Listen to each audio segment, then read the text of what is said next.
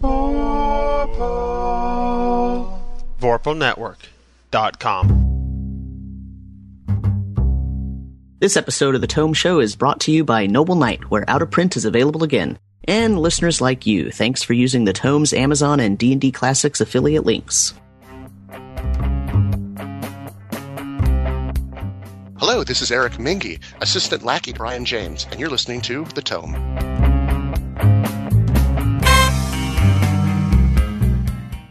Welcome to the Tome Show, a D&D news, reviews, and interviews show, and I'm your Tome host, Jeff Greiner.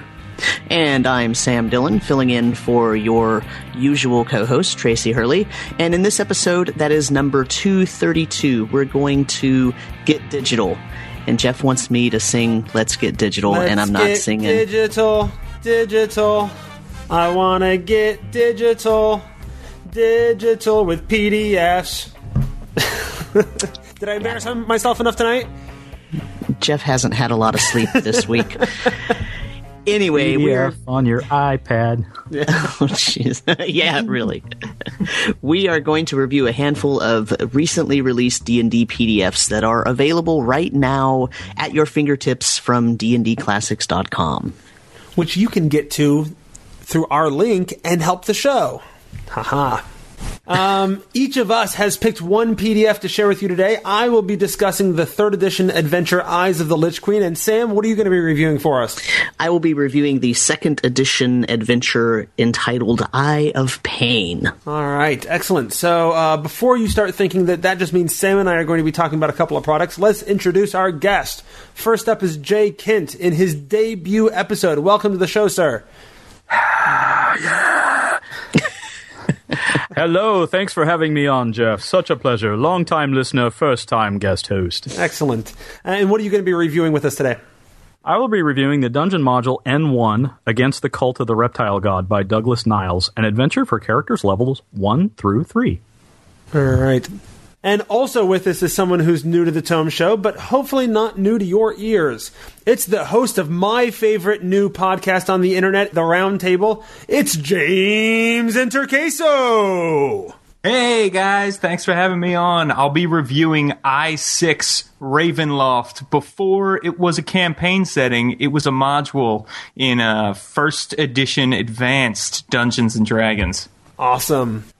All right, and there are the contenders. Before we hear what each of us has to offer, however, we should make sure to mention our awesome sponsor, Noble Knight Games. Our pick for this episode is the book that Jeff is actually reviewing, Eyes of the Lich Queen. It's a third edition D&D Eberron adventure. It's a hardbound book, and if you'd rather have a physical version rather than the PDF, then Noble Knight has it, even though it's been out of print for going on seven years now. You can find a link in the show notes at thetomeshow.com and be sure to tell them that the Tome Show sent you. Hello! Hello, citizens. Oh, thank goodness! Adventurers! We need a noble knight! Perhaps you can slay the beast of retail and reap the promises of riches. Riches? Yes! Great prices, out of print games, the latest releases, and a magic box that converts all of your old loot into cash or new loot. But why? Fantastic. I'll do it. Yes, well, you see, the beast he kidnapped the mayor and can only be slain by the most noble of knights. Yes, yes, yes. I said I'll do it. Yes, the thing is, I was talking to her. What? Fear not, kind citizen. The noble knight will save the day, rescue the lord in distress, and liberate all that loot in a way only possible at Noble Knight. If you'd like to get your hands on Noble Knight's loot, head over to thetomeshow.com and click on the link in the show notes for this episode. And don't forget to tell them that the Tome Show sent you. Ha! I got to do something to help out.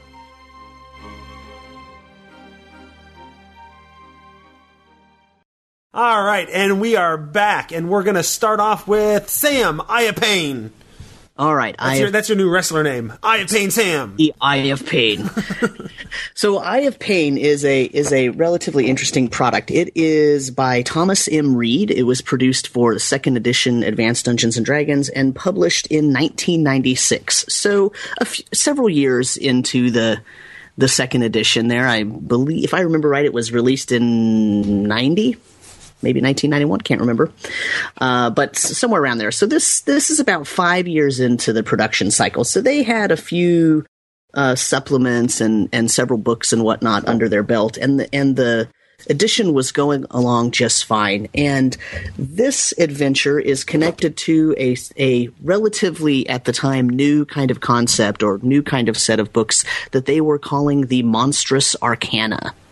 And what they did was they picked some iconic Dungeons and Dragons creatures, the Illithids or Mind Flayers, the uh, Beholders, etc., etc., and they wrote an informational book about that type of creature and then they also wrote two or three different adventures focusing on that type of creature. So this particular piece of work here is written to be a sort of companion adventure to a book called I Tyrant, which is unfortunately not available on dndclassics.com, but they have released the entire series of adventures. And the, the book I Tyrant is not extremely necessary to run it, but it does help a little bit. I happen to have a, a paper copy of that.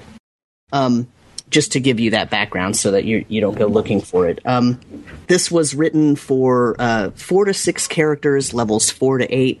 Um, back when this was written, they used to give you a a, uh, a level total uh, that would give you an idea of the power level of your party, and that, and then you would be able to tell uh, if your party could handle this, if it would be challenging and whatnot. And so this is for characters of levels four to eight, and with an, a total level of uh, thirty five. So it's for a pretty experienced party.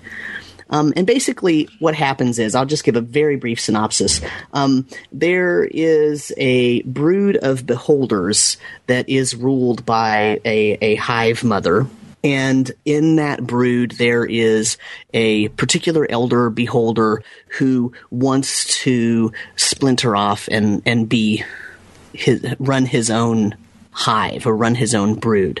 Um, but he has to do that uh, in a way that doesn't anger the hive mother or so that she doesn't know for a while. Otherwise, she'll just kill him. So what he does is he decides that he's going to manipulate some uh, PCs into destroying the current hive queen so that he can take over. But in order to do that, of course, he has to make sure that he has picked a group of adventurers that is powerful enough, brave enough, and possibly stupid enough to attack a hive of beholders. And so that's sort of the premise to this. It's it's a three adventure arc. This is only the first arc and um, how, does, ha- how, does, a beholder hire adventurers without getting attacked on sight?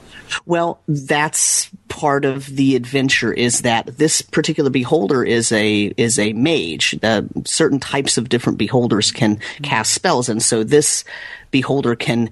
Uh, disguise himself as a human, and that's indeed what he does. He decides disguises himself as a as a human mage who wants just who wants to go and uh, research beholders, and he finds himself another human as a sidekick, and they go on about hiring groups of adventurers to to raid this beholder lair. Okay, um, and so th- this adventure does some things very well. Um, it has a really cool little wilderness map um, that's very well done, and the lair that that the party will attack at the at the climax of the adventure is a really interesting layer because it's a beholder layer, so it, it's it has a interesting vertical structure. It's not just your typical oh go in a dungeon and go down some stairs and find the next set of stairs and go down and find the next set of stairs and you know it's it's a pretty interesting uh, structure. So that's kind of cool. Um, it also has some interesting NPCs. The adventure because it's the first in the arc, it contains a little town called Burke's Crossing that it uh, details pretty well, and that that town has a few interesting NPCs. Um, also, the way that the beholder needs to manipulate uh, the adventuring party, uh, he doesn't just manipulate your group's adventuring party, he also manipulates a couple of other different NPC parties, and uh, the group has a run in with one of those parties, and those NPCs become pretty interesting, and then they, they meet them again later, and they can rescue them or kill them. Spoiler alert. Um, and so it does that really well. So it has rival NPC groups, uh, and, and, then um, it also, as I said, it utilizes that I Tyrant book, which if you have that as a DM, it's really helpful, but it's not absolutely necessary. So that actually goes on my good and bad list because if you have it, it can be really helpful. but if you don't have it, you might feel like you're missing it. And there is a there are a couple parts in the book where it says for more information, see this other supplement, I Tyrant. So that's not necessarily a great thing. Um, the other interesting thing it does is that it is uh, event based. So um, when you go, when the party gets to the town, it basically outlines here are all these, you know, five or six things or eight things or something like that that can happen, that can occur, and they can really occur in any different order as long as the first one happens first, of course. Um, and that's a pretty interesting way to do it. Uh, and so that goes on the things that are good list. On the other hand, um, it's not the best execution of an event based layout that I've ever seen. And the way that the events occur sort of lead to it being a little more linear. Um, the the re- the results or the consequences to each of the particular events kind of just lead to the next one. So I I'm choosing to view that as a good thing because it allows some flexibility for the DM if if the DM wants to run or needs to run because of the different makeup of, of his group or her group. If they need to run it in a more linear fashion, this completely you know will allow that. And also if you run it a little more sandboxy it allows that too and and you can fiddle with the events a little bit. So i'm i'm seeing it as a good thing. It's sort of a good thing but it's it's not the most well done that i've ever seen. There's also a couple of instances in here where the be- the beholder who has disguised himself um, gives hints to the party in different ways. And and it's kind of interesting the way that that occurs and it has to do with beholder physiology which i as a biologist i always find creature physiology really uh, interesting um, and so those are all the good things. And so there's uh, several good things. Um, there are some bad things too. There's you know a lot of typos and um, lots of grammatical errors. And um, i often think uh, you know as i was reading it there were a couple times when i thought really this thing got published with that you know horrible grammatically incorrect run on giant paragraph long sentence That's some of the comments I've seen about it online. Yeah, and and really, um, if you can ignore that, which I have a hard time doing, but if you can, it's it's decent. Um, and um, like I said, the I Tyrant thing, it's a little bit simplistic, and I often, you know, I think my modern brain sort of sees. And it, so this is this is sort of if you're reading this and you've only ever really played a lot of third or fourth edition, my the, the modern gaming idea there sort of lends to um, you know at the lower levels you're sort of helping the town. At the sort of mid levels and later levels you're helping the entire region. And at the upper levels you're helping you know the world maybe. Um, and this is for characters. Some of the characters in your party might be eighth level, and um, it's a bit simplistic for an eighth level party. You know, in terms of the town that you go to and the and the events that occur in the town and and everything. Now, you need them to be eighth level when they get to the Beholder Lair. The Beholder Lair is, is really interesting that you that you go to, and they need to. You know, you have to be high level. It's it's not as though it's just very simple and they can wipe out everything. In fact, I see a couple. You know, at least a, a TPK in here for an unprepared party. Um, but it, it it sort of has this weird me- mesh of a little bit simplistic, and then also, but on the other hand, you have to be have some eighth level characters because otherwise, you're really going to get smushed.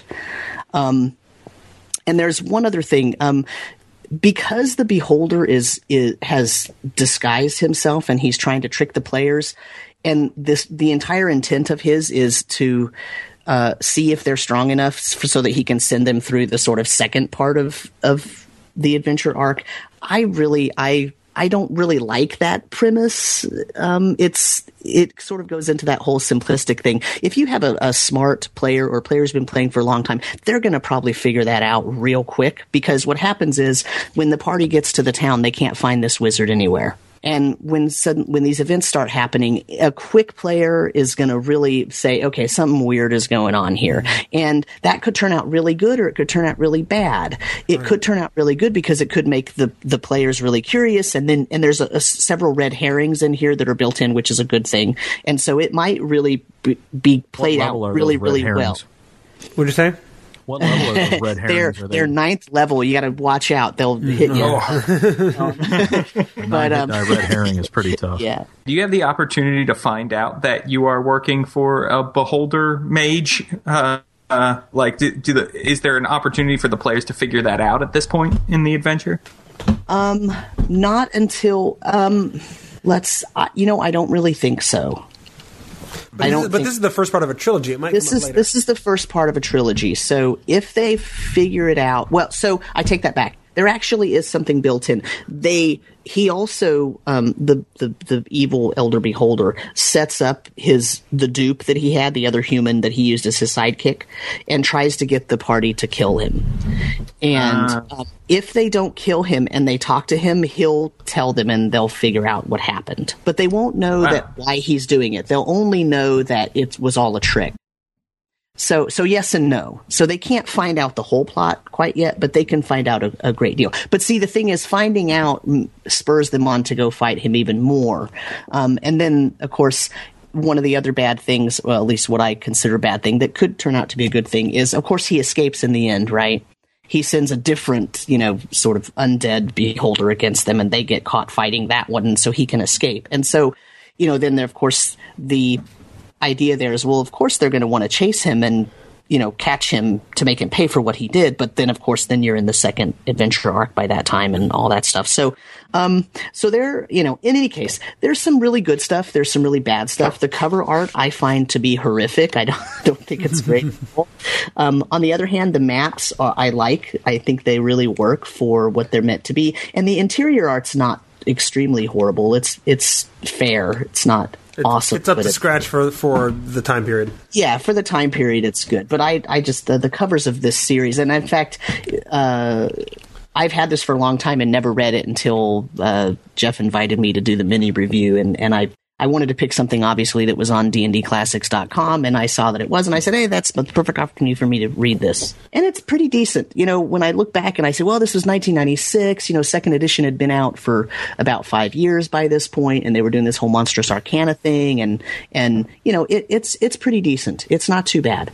I don't know that it would translate well. I, I probably would not convert it into like fourth edition. I don't think it would work very well in fourth edition. It might work in third edition, but I'm not sure. I think maybe eighth level third edition characters would be way too high. Um, but For first, City sec- of Beholders, though.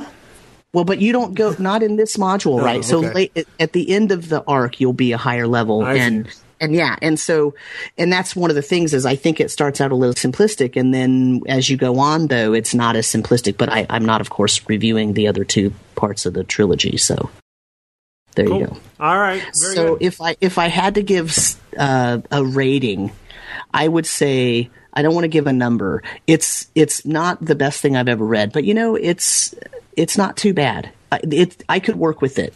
Okay. I could definitely work with it. It's got a lot of good things, a lot of good ideas. All right.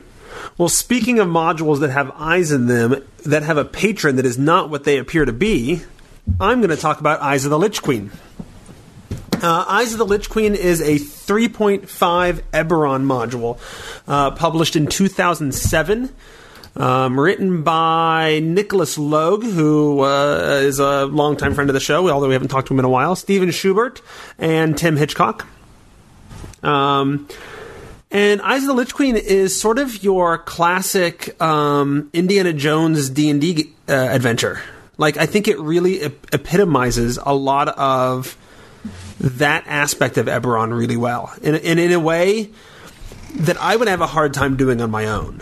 You know, in weaving sort of a relatively complex story, but bringing in all those elements. You know, it's got sort of the the crazy high flying fourth edition style locations. Um, you know, one of the I actually uh, played part of this adventure as a player before I decided to to read it, and, and I think I'm going to run it later on. Um, and the most memorable um, scene to me, the most uh, or encounter location to me was you are on platforms swinging on chains over a pit of lava while fighting Yugoloths. you know, and this this is sort of the kind of location that you deal with. That that at the same time feels like something that you know D and D Indiana Jones would totally be doing. As long as there's no snakes. Yeah. um, I don't think I remember snakes unless you count the mini dragons that appear, which in my mind is a strength in a Dungeons and Dragons adventure. uh, and in fact, the patron that hires you in disguise is actually a dragon who is have, who who sends you out to sends you sends the adventurers out to um, to recover artifacts. There's this there's this temple in the the jungles that you know back in thousands of years ago during the age of demons was uh, a place where they were working on some sort of ultimate weapon to to destroy the dragons. And of course, the dragons don't want that to get out, so they want the adventurers to go and, and check it out. and then you get there and there's three niches but only two of them have items and you have, then you have to figure out where the where the third one is and along the way you you accidentally sort of pick up these aberrant dragon marks, and you find out that pr- adventurers had been there before, and they got those same dragon marks, and they died from them. Um, so you got to figure out what happened to the third item and solve this mystery in order to make sure that you know you don't die from these dragon marks. And and you know obviously you assume that the other adventuring group got the the missing item, and so you hunt down the tomb of the one who didn't who actually survived, and um, there but you don't exactly know where to find the tomb because it's on this mysterious haunted island, and so you've got to find somebody who's got a good map, and then find this uh, this the journal of this guy who actually led an expedition into it. Only part of the journal's missing, and you find out one of his expedition mates tattooed that part onto his body so they could never go go back without him. You know, and and you got to break him out of prison to to, to get it all right. I mean, it's it's crazy stuff, and that's only the first two out of four parts. Um, you know.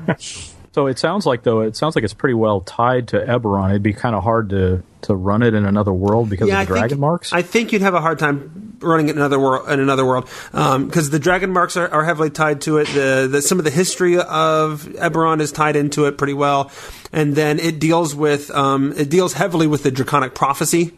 Which is a very Eberron thing, and then your big enemy, your your um, the the group that in my mind feel like the Nazis in an Indiana Jones story is the Emerald Claw, which is uh, really just sort of a puppet of the, the the god, the Blood of Vol, who's who is the Lich Queen in the title, the Eyes of the Lich Queen.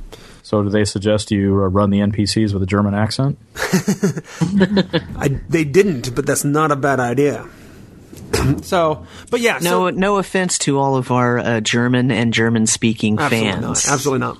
But anyway, yeah. So the story is really big and, and boisterous, and, it- and it ends in this in this you know climactic battle under under three moons that have come together to form the sign of an eye and a magical orrery. Well, well, dragons and armies of barbarians are fighting below you, and um, you know, and and you know, it, it blows up in crazy ways. Um, the the only downsides I would say to the whole thing, um, there is one there was one moment um, where I told you about the mysterious island, and you have to get a map and figure out how to get there and follow the clues to, to get to where you need to go and all that. Um, and they sort of suggest there's a little designer's note sidebar that says, "Hey, we would recommend that you um, that you draw a map that has these things on it and, and and you know mark that, and so then they can follow along with where they're going and what they're doing." I'm like, "Yeah, that'd be a great idea." Why didn't you do that? You wrote the adventure. you know, that's a sounds like a great map for you to have put in here for me to photocopy and hand to them. You know, um, and then there are some other things that um, that come up fairly regularly that isn't great design and requi- is going to require um, a pretty flexible DM in that we've talked a lot, especially through the fourth edition days, right? We talked about how failure intro- should introduce complications, but not end the story. There are instances here where I feel like if I fail at one spot check and don't find the right spot to get onto the island, the story just ended. You know? Hmm. Or if I screw up one social interaction, then the DM's going to be thrown into completely uncharted territory that the book is not prepared to help you with at all. So, so it does have some some issues there in the design, in that it, it really needs you to stay on the rails and to make sure you hit the right checks. And I think it could have been done, especially in certain like part two when you're hunting down the parts of the map and all that kind of stuff. I feel like could have been very sandboxy.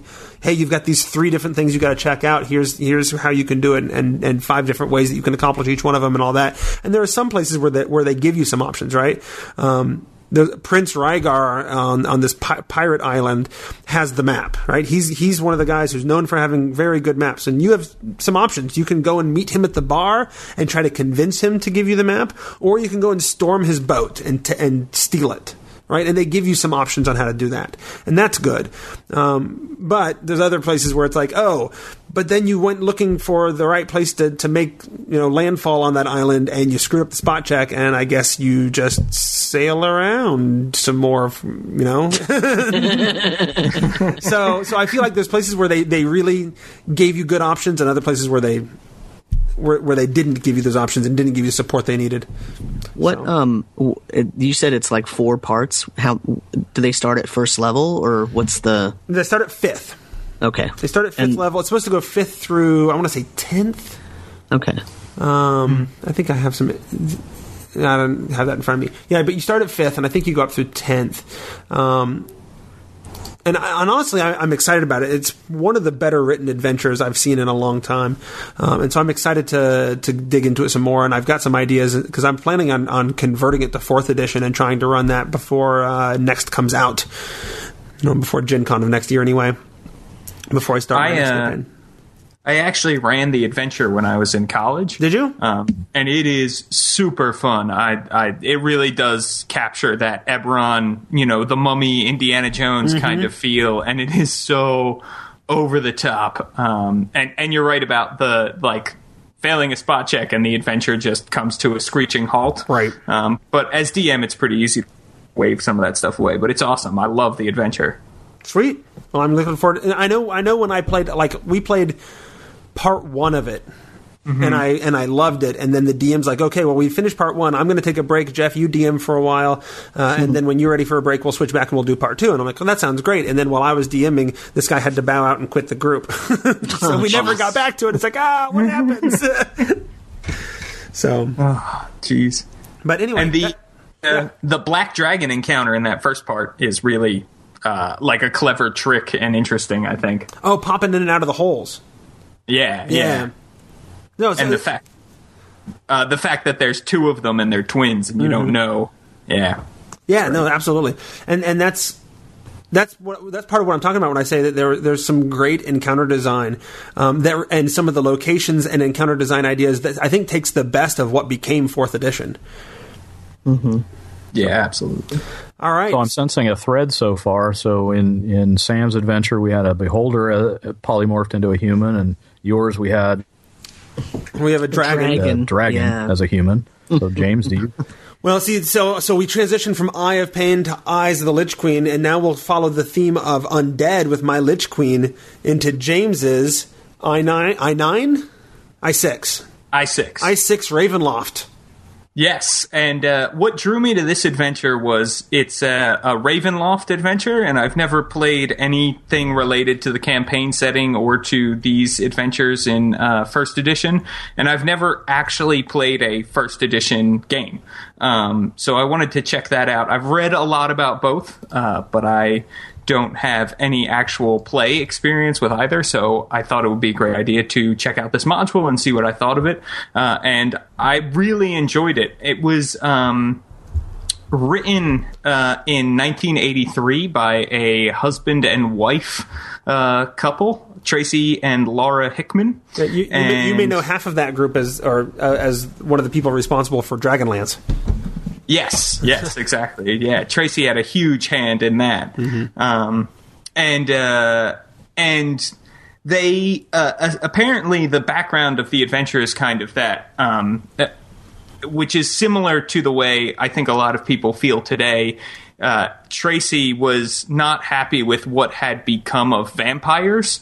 Um, that uh, he felt that they needed to sort of get back to their original creepy, scary, terrifying horror gothic roots, and uh, so he wrote this adventure, which feels very much like Dracula, the D and D experience. Oh, experience. it absolutely is designed that way, right?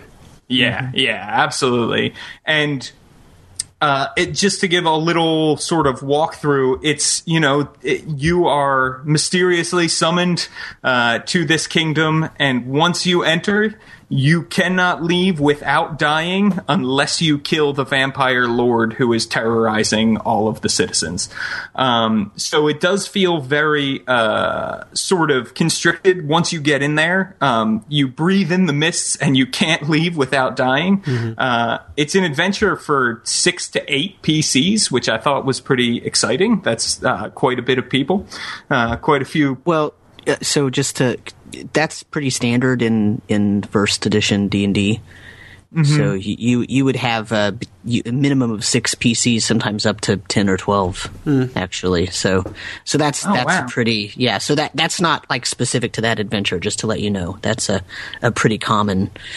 Uh, just like mine, mine for second edition was, you know, levels four to eight, but total levels 35. So you can actually have like seven fourth level characters or, you know, three fifth level wow. characters. And yeah, so that's why they do that. Cause it's, and, uh, you know, in those older editions, everybody didn't level at the same time. So you, you'll have a thief who's fourth level, but you might have a magic user who's still only first level because it takes them a lot longer, and the fighter might be, you know, second level, and so that's why that's that's like that. So. yeah. Oh, wow. The, the party's much more of a motley crew, so you need a whole bunch of people. Yes, yeah. Well, and I think the adventure uh, is is written in such a way. There's some really specific things in the adventure, like you must have a fighter with a longsword is one of the things that it says you you have to have. Um, you know, and you can't l- try to leave without dying, that kind of thing. But then there's also all of these uh, modular pieces that change, um, and I thought that was one of the big strengths of the adventure is this Fortunes of Ravenloft uh, thing where you have gypsies do a card reading for the party, and the card reading determines not only where specific things are going to be in Castle Ravenloft, which is this enormous sprawling dungeon uh, where you find the vampire lord Strahd, who is uh, running everything, but the card reading also determines what his motivation is for the adventure, and it can be everything from he's trying to make a woman fall in love with him uh, to he's trying to leave uh, his lands and go spread his influence across the rest of the world. And what he's his plan is to switch places with one of the adventurers in the party, and then leave with the party uh, and you know spread his influence throughout the rest of the world. Um, and I thought that that was kind of cool that there were these different motivations that could be driving your villain. Uh, so it sort of made the module seem like it could be uh, not wholly replayable because obviously there's a lot of things that are going to be the same, but it did make it seem like, oh, if you heard about one person's game, you could have an entirely different experience over here. And I actually, for a long time, I, I ran this adventure every single year around Halloween. This is my go-to Halloween adventure, and and so then it would be a little bit different every year. But then I would also make notes in it of what happened each year, and then change the module. You know, if if somebody in the previous year uh, knocked over a statue, then then when they came back came back for the next year, that statue would be partially broken and have cracks all over it and things. You know, and I, I would tweak little things here and there to to indicate what had changed after um, after each group went through. Yeah, and that's exactly how I feel like I would want to run it if I was going to do this. About how long did it take you, Jeff, when you were Um. I usually abbreviated the story and, and tried to jump straight to the to the castle, you know, um, Gotcha. because I did it every year. So I, we'd do it in in uh, two uh, two maybe three um, decently long sessions. Yeah, yeah. It seems like it's it's uh, you know super playable, and I do think that's I do think one of the weaknesses is sort of in the beginning. You're in this town, and everybody's shut in into their cabins, and they're not really saying anything. And there's kind of a few select NPCs you have to find who will set everything in motion and then take you to the castle. And then essentially, it is an enormous dungeon crawl uh, after that, um, with a lot of devious traps and a lot of really cool horror gothic flavor. I think if you're a horror fan, there's a lot of interesting spins on the tropes, and it's um, one of the other things that's cool about it. I think is that not a- a- all of the illusions and stuff within the castle aren't necessarily oh magic that's the reason this happened mm-hmm. they have some specific sort of technical mechanical things that are happening which are also it's really neat to see that that they're not just relying on like oh well it was magic so And they, they also it. they also play up on the fact that, that the villain Strahd is also like brilliant as well. You know, they they give you little hints like if you're if you're in this part of the castle and, and one of the, the PCs looks out the window, um, you know, Strahd is there and dominates them and then runs off. You know, and doesn't you know? So nobody knows now. You've got a dominated PC in the party that's actually working for Strahd the whole time. Exactly. Yeah, he seems really devious, and I love the way that he appears to the party multiple times throughout the adventure. So you're not just it's not just a guy you've heard about and then uh, you know, eventually you find him and, and face him. There are multiple times you face off with this guy, and depending on what his motivations are, he may interact with the party differently and uh, try to manipulate them in very specific ways to get them to turn against each other or to give him something that they have uh, that he wants, you know, all that kind of stuff. And then there is a great. Um, there's sort of a great twist at the end. There's an optional ending within there that I thought was kind of a really nice twist to you find out a little bit about Strahd's past uh, when before he was a vampire, and the twist ending kind of relates to that past life as you you know restore the lands of uh, Bavaria, yeah, Barovia, Yeah. uh, and uh, and and everything comes back. So, you know, all in all, I thought it was uh, it was a pretty great adventure. There's a lot of fun. It looked like there's a lot of fun NPCs for a DM to play. Uh, you know, like uh, Lief Lipsiege is this you know um, despondent accountant who uh, who is working for Strahd Yeah. uh, who you interact with, and if the PCs are nice to him, uh, you know he can give them some tips. Uh, there's uh, you know crazy maids who uh, act like they're going to help the party, and then try to get one of the PCs alone, and they're actually a vampire, and they suck his blood. You know all that kind of stuff. So it's got a lot of fun horror elements, and it definitely has that vampiric flavor. Um, and I think for the most part, eh, you know, it's an older adventure, but I think for the most part, it holds up really well. Um, you know, there's a few things that it might seem like, oh, this is very tropey now to us. Um, but I think that's part of the fun of the adventure. And I think if you're playing this module, that's what you're expecting. You're expecting to see lots of wolves and golems and uh, gargoyles and things like that running around. Uh, so, um, and there's a great, uh, there's some great comedy with zombies in a cauldron at one point. So, you know, doesn't doesn't get any better than that. So, I would say, uh, all in all, I'm pretty excited. I think I want to try to run this as uh, using the the playtest rules um, and uh, and see how that goes. So, Yeah, in a lot of ways, I, I feel like like this adventure is is almost sandboxy in a way that al- almost is, is very seldom pulled off anymore. You know, oh yeah, I mean, you're, you're basically just told you you draw the cards and you're told, well, this is where he is. Now you figure out how to get there. Go. You know, there's a huge dungeon. He's you know what room he's in, but you have no idea where that room is. You know, go find him. Yeah.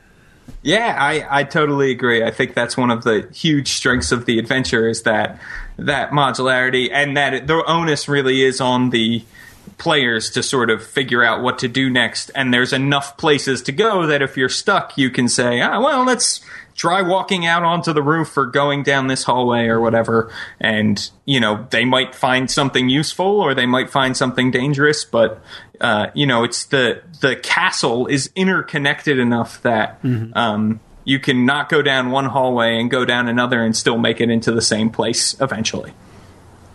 Uh, so all in all, I thought it was, you know, I thought it was a great adventure. I think it does give that sandbox feel, which is great. The maps and everything are very clear. Um, Oh, Yeah, I the love, art I love the maps. The maps are some of the best maps uh, uh, for that edition, and probably the next two or three.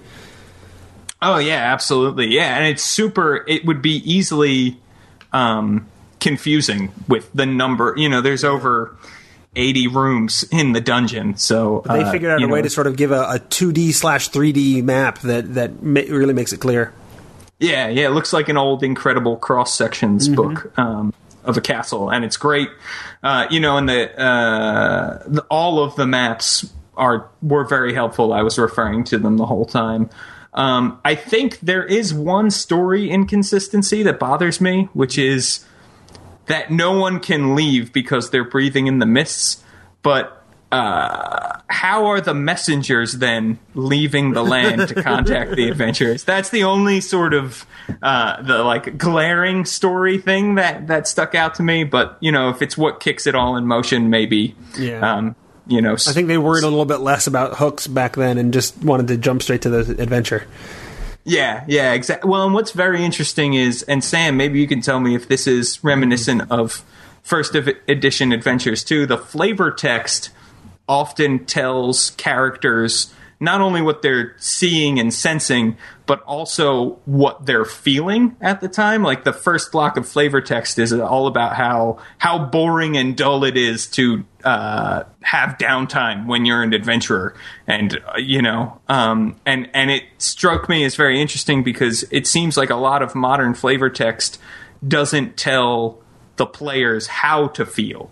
Um, you know, it tells them what they're sensing and stuff. Yeah, that that's not actually typical. Um, that it's typical of a Ravenloft. I Right. mean that. So that I mean. I mean that, that sounds stupid to say that now, but realize that when when that came out, that was the first Ravenloft, and you know the reason why you read that and you go, "Oh, look at all these tropes." It's because that's the thing that was the first one for so many things, and now everybody tried to build on that so much so that it's a trope now. Um, but the but you know in second edition, Ravenloft was a whole different setting, so it had two or three box sets, and it had all kinds of different modules and different supplements and stuff. So so that sort of became part of when you did those things. And actually, Um, you the would mist, talk about how the things mist part feel. made Yeah. more sense in the setting. Mm-hmm. Yeah. Yeah. Yeah. Yeah. And so, so to answer your question, it's not typical of all first edition things, but it is typical of Ravenloft style modules. Oh, Yeah. So, and part of that, you know, part of that's the brilliance of what, what Tracy and Laura did because they and that- they I they mean, put you right makes- into it you know? It, it wasn't like you know generally and and like jeff said most of the time you know when you start you know a lot of first edition modules is basically here's two paragraphs of background and boom you're at this you know you're at the entrance to the dungeon or whatever. Mm-hmm. and so you didn't need like you you relied on going into the dungeon to give you the feeling of oh we're on a dungeon crawl or oh we're on a wilderness crawl or whatever. But in ravenloft it was it was all new at the time. It was okay what's going to tell the players exactly how they're feeling and why this makes sense well i guess we're going to have to tell them exactly why it makes sense in terms of their feelings so yeah yeah. I just, I, I actually, I liked it. It didn't, it wasn't so intrusive. Like now you feel mm-hmm. this way. Now you feel this oh way. yeah but yeah it no set it's the tone, yeah You know, it was yeah nice. exactly it set the tone exactly Well, and and especially because he's trying to capture capture sort of a, a horror movie. Right. A very feel. a very gothic feel Yeah. is there, and it comes Yeah. across very well. You Yeah. have, like you, you have to play to the emotions if you're going to do horror, right? I like the fact that it, it, it plays to those tropes rather than say the constant Cthulhu type horror that everyone tries Yes. to take. That it, Yeah, but that the Cthulhu thing wasn't wasn't really a thing back then, right? oh, Call of Cthulhu was around. Oh, yeah. Well, yeah, but it had it hadn't it hadn't invaded D and D, so to speak, at that point. That's true. Right. Yeah.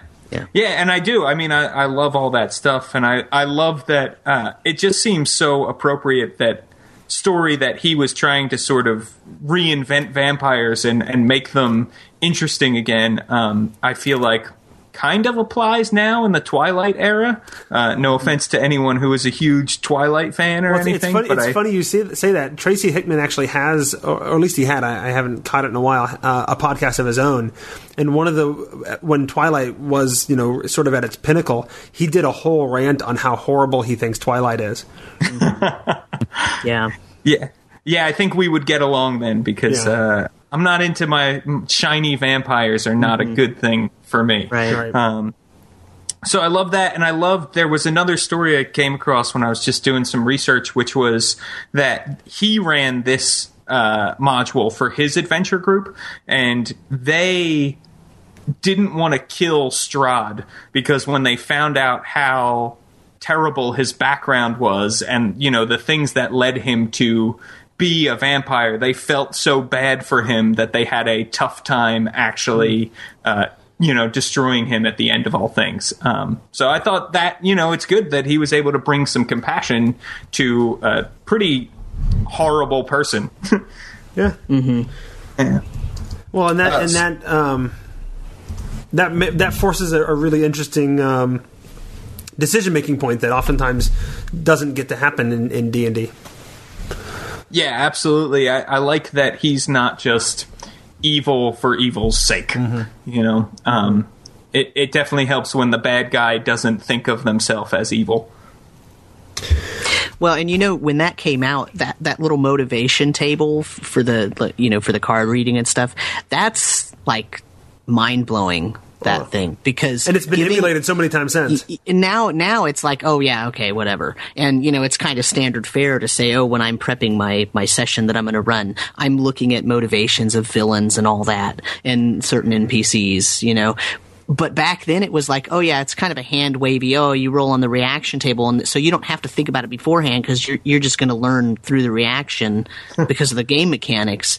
And so putting that in the table and saying okay well here is his motivation and the fact that that could change you know that that was like a fantastic bit of mm-hmm. you know here I'm playing with the system. It's not a different game, but look, I've tweaked it just a tiny bit, and look what it's done for you. It's it's made this so that you could actually play this same thing several times and have a different outcome or or a different impetus for all the stuff going on. I mean, that's that was mind blowing at the time. Now it's you know it's t- t- now if it, you don't have that in a in a published product, people are like, "How come you didn't do that?" But back then, it was you know, that's not heard of. You the most you get is a little background telling you why the villain is doing whatever, but there's really no you know no way to talk about that as a motivation or integrate it into the story necessarily, other than what's written. Absolutely. Yeah, definitely my favorite part of the adventure too was like, "Whoa, this is so I didn't know this was a part of this. This is so cool." So, um, you know, I I was happy to see that and it that really made me want to run the adventure. I like the idea of doing it as a Halloween tradition, Jeff. I think that makes it really fun. Cool. All right. Well, I look forward to hearing how that goes. So, from Beholder City to Eberron to Ravenloft, we're now headed off to uh, Greyhawk. Greyhawk Jay, it is, Tell yeah. us about Against the Cult of the Reptile God. Well, actually, before I launch into mine, I just wanted to make one comment about. Okay, the- never the mind. Let's go back to Ravenloft. We can't get out. yeah, yeah. Well, the deadly mist surrounds this podcast. So, um, basically, the interesting thing, I've, I've actually never played Ravenloft, which is much uh, chagrin. I, I've actually played with Tracy Hickman in other adventures that he has run, but never actually played Ravenloft, much to my own chagrin. But one thing I love about that adventure um, so much is that it uh, so in the early 2000s they got a bunch of the game designers uh, together and ranked all the d&d modules that had come out. And that ravenloft came up as number two. Uh, it was second only to basically the g through gdq series that was um, gary gygax in the early 80s came out with or I guess it was mid '80s, but yeah. So Ravenloft is is very well recognized for its contributions to you know adventure and things like that. That of course are you know now so commonplace, but it was really very a seminal work in in adventure design at its time. Going back to uh, the N1, so I, I guess the the first thing is that. Um, N1 is very old. Uh, it's older, much older than even um, Ravenloft. It, it was published in '82, I think, 82, yep. and it was done by Douglas Niles. It was his first adventure, which you know Douglas Niles for uh, grognards like myself, uh, a very familiar name. But uh, this is way back when this was his first product. Ironically, it's uh, the the letter number combo is N1, which the N was supposed to be for novice DMs. But if you've read through this, this I wouldn't really say this is a an adventure for a novice DM. The reason being is is that whereas you know we talked about Ravenloft and all the wonderful things it introduced, uh, the N1 actually introduces a, its own set of unique things for their time. The first being is you know really a fully fleshed out town. Um, I don't know if it was the first adventure with this, but it is one of the first, um, right up there with like uh, Village of Hommlet. I was going to say that that was the first true town based. I, I yeah, well, it, yeah, Hommlet, of course, is all about the town. There's, mm-hmm. You know, there's like the little moat house and things like that. You can do some stuff in, but it's purely introductory into, of course, the big Temple of Elemental Evil. N1 has all three elements that, like, you know, they talk about Mike Mike Mearls talked about his, uh, you know, the three pillars of adventure gaming and Yep. things like that. And this really has all three of those. It's got a fully fleshed out town. It has a wilderness with exploration, and of course, it has a dungeon at the very end. So, I mean, it if you were to read it now, it, you probably be like, oh yeah, it's it's it's interesting. It really uh, is. It's interesting to me because I played this back in 82, 83 with some friends. I was I don't know what 12, 13. It was one of the first adventures we played, which is why I picked it. And at the time, I didn't really think anything of it. It wasn't until I went back and played earlier adventures I was like really began to appreciate what was in this particular adventure. Now the first thing is of course it's very short compared to the all the other modules that we've reviewed. This only has 28 pages. Um, on dndclassics.com, it's actually the PDF is the exact same price I paid for it back in 81, 4.99. So Nice. so I guess so much for infl- inflation of uh, adventure D and D adventures. But uh, you know, it, it's it starts out the uh, the village of Orlane. Um, true to form, uh, it starts off. There's not a great impetus or, or, or motivation to get the characters to go, other than it starts a group of inexperienced but courageous adventurers has become aware of the change in Orlane through some vague rumors that they have heard circulating around Hawkok which I guess that's I don't know how you say that other town. And then it gives you a table of rumors that you can hear, which of course then you know it starts off. And we were talking about box text because there is plenty of box text in this in this adventure. In, in a 28 page adventure like that, I figured they would they wouldn't have very much of that. You know, it's it it actually there's a fair amount. There, I mean, the town itself is over half the adventure. The dungeons are fairly small. Um, the the town fills up. Let's see, I'm going through it here. So I'm on page 14. Uh, yeah, it goes through about 15. So 15 of the 15 of the 28 pages devoted to the town. That includes maps for um, several of the buildings because the buildings, unlike uh, in many adventures, uh, they're actually instrumental to the to the adventure. One of the great things is this was one of the first adventures that had proactive enemies, whereas a, a lot of adventures prior to this, you know, the the adventures were the, the enemies were static. They sat in the dungeon twiddling their thumbs until someone came to stick a sword in them. They or stayed in their monster closet. yeah, exactly. Yeah. So until they were blown up with a fireball or had a sword stuck in them, actually, you know, these guys actually go out and do things. You know, they react to the to the PCs. Uh, there's, um, as you can imagine, there's a cult in the town from the title of the adventure, and they don't just stand idly by as you go about with your uh, investigations and things like that. Um, in fact, and, and one nice thing is that if you if, a, if your group of players happens to be uh, perhaps not as inquisitive or is not really getting into the adventure, the enemies are proactive enough where they sort of start things on their own. And it, like I said, it goes pretty quick. You could play this adventure in probably two or three sittings. Um, and it's it's rel- it's low level. It's one to three. Uh, it's for four to seven adventures. It's of course first edition. Um, so you know we were talking about the number of characters and things like that uh, required. It's a small adventure, but it's really easy, really straightforward. But it has a lot of flavor to it, you might say. And being so old, that's one of the things I really enjoyed about it. Was it introduced me to? It's not exactly what you'd say event driven, like a, a lot of uh, adventures are. Um, the B6 and some other ones that came out afterwards were more in that flavor. But this one uh, has lots of. It, it is very sandboxy by the nature of the villains and what you can do with it. And uh, as I mentioned, despite it being called the End, it really is.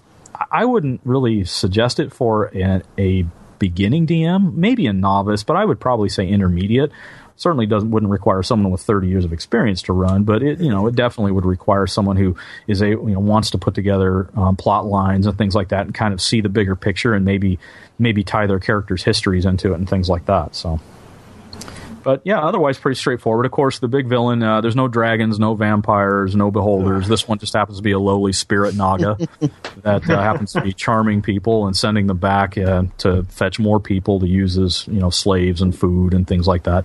And it's it's managed to ensnare a, a band of troglodytes to do its whim, and the troglodytes, of course, will come into the town and uh, confront the party if uh, you know if it turns out the party becomes a little too inquisitive or.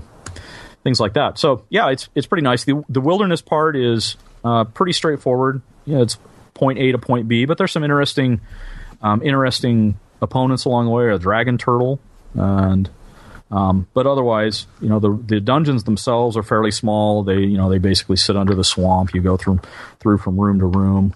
Um, there are uh, opportunities for role playing and things like that within the dungeon itself. The Naga has managed to take prisoners, and you could uh, manage to free them and start a mini riot and things like that if you wanted to as well. But overall, considering it's so small, it jams. It's jammed packed full of great uh, adventure seeds and things like that. Um, that's a that's a theme I've noticed of first edition adventures is somehow mm-hmm. they managed to tell the story that we're used to seeing in 200 pages in less than 30. Well, so I was actually going to say, you know, so Eye of Pain that I reviewed is is 32 pages, but the font is like, you know, 12, 12 point font because by the time second edition came out, they sort of had more formatting tools and whatnot. But, you know, if I were to go open up my first edition modules, mm-hmm. they're all like, you know, nine point font shoved together, two column, yeah. Squeeze as much as you can on as little yeah, paper. Squeeze as much as you can. Quarter inch margins. And, yeah. yeah, quarter inch margins. Uh, the biggest artwork. It's either a whole page or it's a you know little eighth of a page. Whatever. Stat blocks are two lines.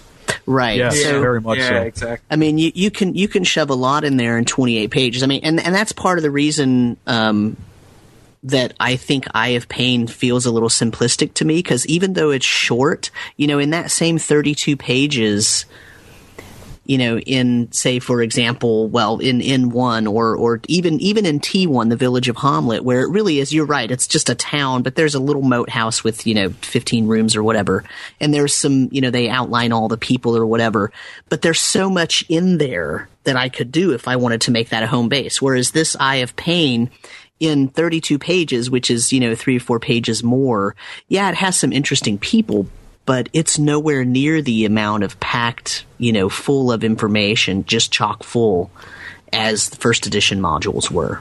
Yeah, it's, that's a, it's true. a really very striking difference. Mm. Well, what's interesting about you know, and this is reminiscent of this adventure in particular, but first edition modules have this characteristic more is, is they're easier to pick up and just and run. In fact, uh, mm-hmm. uh, reason I picked this up is uh, we were trying out Fate Accelerated, and needed an adventure. Mm. And so I went to my stash of D and D modules sitting on my uh, shelf here, and I pulled this one out, and I was like, "Oh yeah, I remember this one. This is great." And so I thumbed through it. I was able to read through it in you know uh, uh, an hour or so. But of course, mm. with like you said, the the the uh, the signal, uh, I guess the the information ratio is very high in the in the small amount of pages, Sam. So right. it, it's great, but because the stat blocks are so small and everything like that, it's very easy to run on the fly. It doesn't take a lot of conversion, things like that. The other thing I love is, you know, I just, I mean, being the age I am and having started playing D and D when I did, I just love the look of the old school. And unfortunately, the interior artist is not credited that's I was looking for that. I, I love the pictures. I know that uh, he or she did lots of uh, the other TSR modules, so it's certainly not unique.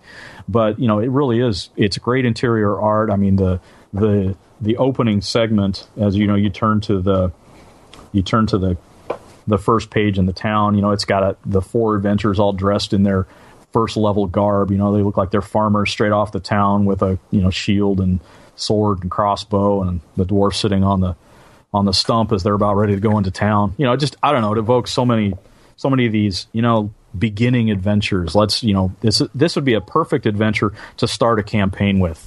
Um, I could see this plants, you know, you can easily wrap it up, but it has lots of seeds that could be planted. Can I can I say one other thing too? And uh, this is, you know, it's it's very common nowadays, and and I do it too. So I'm I'm not bagging on anybody, but it's very common for gamers nowadays to really complain about boxed text and um, you know, like in in Eye of Pain, there there's a lot of boxed text as well. Um, but the thing is that the reason that boxed text was there was so that you could just you know skim through it really quick and then you could actually run that at the table without having read it extremely deeply now of course mm-hmm. you're probably going to run it a lot better if you've read it previously but but the, that box text was was there for a very specific reason and people nowadays are like oh you know that's so it's so yesterday, you know, but it really did serve a purpose and it, it's a purpose that's kind of been lost nowadays because now with better formatting and bigger you know longer books and all that. Now now box text is way too long, you know, and it, and but you know the box text in these older adventures in a lot of cases it's just the right amount of information. And that's by design, and it's so that you could just open it up. Whereas nowadays, it doesn't really work like that. Well, that's Yeah, be, well- you know that's true because prior to these adventures with box text, they didn't have box text, Mm-hmm. and too many of the GMs would just read the encounter. You know, and Right. behind the stone pillar are three acolytes of hit Yeah. Mm-hmm. die three, and you know, they put Right. that in there to kind of make Yeah. it a little easier. Yeah. Well, and you have to think that that's the most fun for the game designer to write. Like, you know, they're writing all this technical stuff and they're like, ah, I finally, that's where they get to be the DM for a little bit too, you know? Um, so I, I know it's helped me out when I have not had a lot of time to prepare for an adventure. And and so you know, I've done. I found a, a site here that did a little bit of research. Uh, it looks like Tim Truman, who did the cover, did most of the interior art. Um, and then there were couple of other guys that worked on it. Jim Holloway worked on it as well, and then Steve Sullivan. No, Harry Quinn did the um, the back cover art. So there's your artists. Interesting. Thanks for looking that up. So There you go. uh, I, I was wondering, so how, um, how easy? Now you ran this and you said Fate Accelerated recently. How easy would this be to convert to other editions of D and D? Do you think? You know, I, I can't speak for second because I never played for second. Um, third, you know, the, the interesting thing, of course, is is in going to any other edition of D and D, what you're doing is you're extrapolating because there's more information available. In uh, you know, first edition is very slim, whereas uh, second, third, and, and fourth in particular, the characters are quite beefier, and so you'd have to beef up the NPCs. However, that much said, really, I think it'd just be a swap, you know, especially with fourth, where you just, you know, you go to the compendium, I need a Naga, you know, you just look up Naga in the compendium, you pick the one that's appropriate level that you want, done. Mm-hmm. So I don't think it would be very hard at all. It's it's a fairly slim adventure, like I said. There's not a lot of suppositions about the people that you're fi- or you know the the NPCs or the or the monsters that would make it so that you couldn't just use their whatever equivalents in any edition of D and D. It, and you would have to do very, very, very little to get it to second edition. I mean, there's really not. Oh yeah, I ran a lot of Fir- first, first and modules. second are so close. Yeah, Yeah. it's not even. Wor- and in fact, I've run first and second edition modules with D and D Next, and it works pretty flawlessly. pretty flawlessly too. Yeah. yeah. Cool. Well, alrighty then. We've looked. Or Sam's told us about Eye of Pain from second edition. I talked about Eyes of the Lich Queen from three point five. Uh, James told us about first edition Ravenloft, and Jay told us about first edition uh, Against the Cult of the Reptile God. Did I keep? Did I get it right every time? Yeah, you got it. Awesome. Uh, and that's the end of the episode. I want to say thank you to our, our sponsor, Noble Knight Games, as well as our guests. I want to thank Sam for filling in for Tracy. Thank you, sir. Welcome. And of course, thanks for all the editing work that you do that helps make the show possible. Um, I also want to thank Jay. Do you want to let anybody know where they can find you on the interwebs? Sure. I'm uh, I- icosahedron or at icosahedron on Twitter. Also, I have a blog for gaming at expertisedice.com. And I also have a technical blog. If you're into software development at all, it's at uh, flagrantsystemair.com if that's your thing as well. Very cool. And James Introcaso. Yes, uh, you can find me um, at uh, J A M E S I N T R O C A S O on Twitter, or you can find me on my blog, which is worldbuilderblog.me. Or you can find me in the Tome Show feed. Uh, my podcast is called The Roundtable, and Jeff is very nice to host us. It's my favorite new podcast. Ah, Thank you. And I also want to thank all of our listeners, not only for listening, but for also supporting us by going out to Amazon and D&D Classics through the links on the website when you do your shopping. If you heard anything here that got you excited and you want to go out and get the PDF, go through our website, click on the link uh, in the show notes, and we get a little tiny bit of, of all of those. So uh, if you want to contact the show, you can email us at thetomeshow at gmail.com or call the biz line at 919-BIZ-TOME. That's 919-B-I-Z-T-O-M-E. Show notes will be, and other great Tome Show shows like The Round Table can be found over at thetomeshow.com. And that is episode 232, where we took the shotgun approach to reviewing PDFs. We hit as many targets as we possibly could in one shot. In this episode of. The Tome, the Tome, the Tome, the Tome, the Tome, the Tome, the Tome.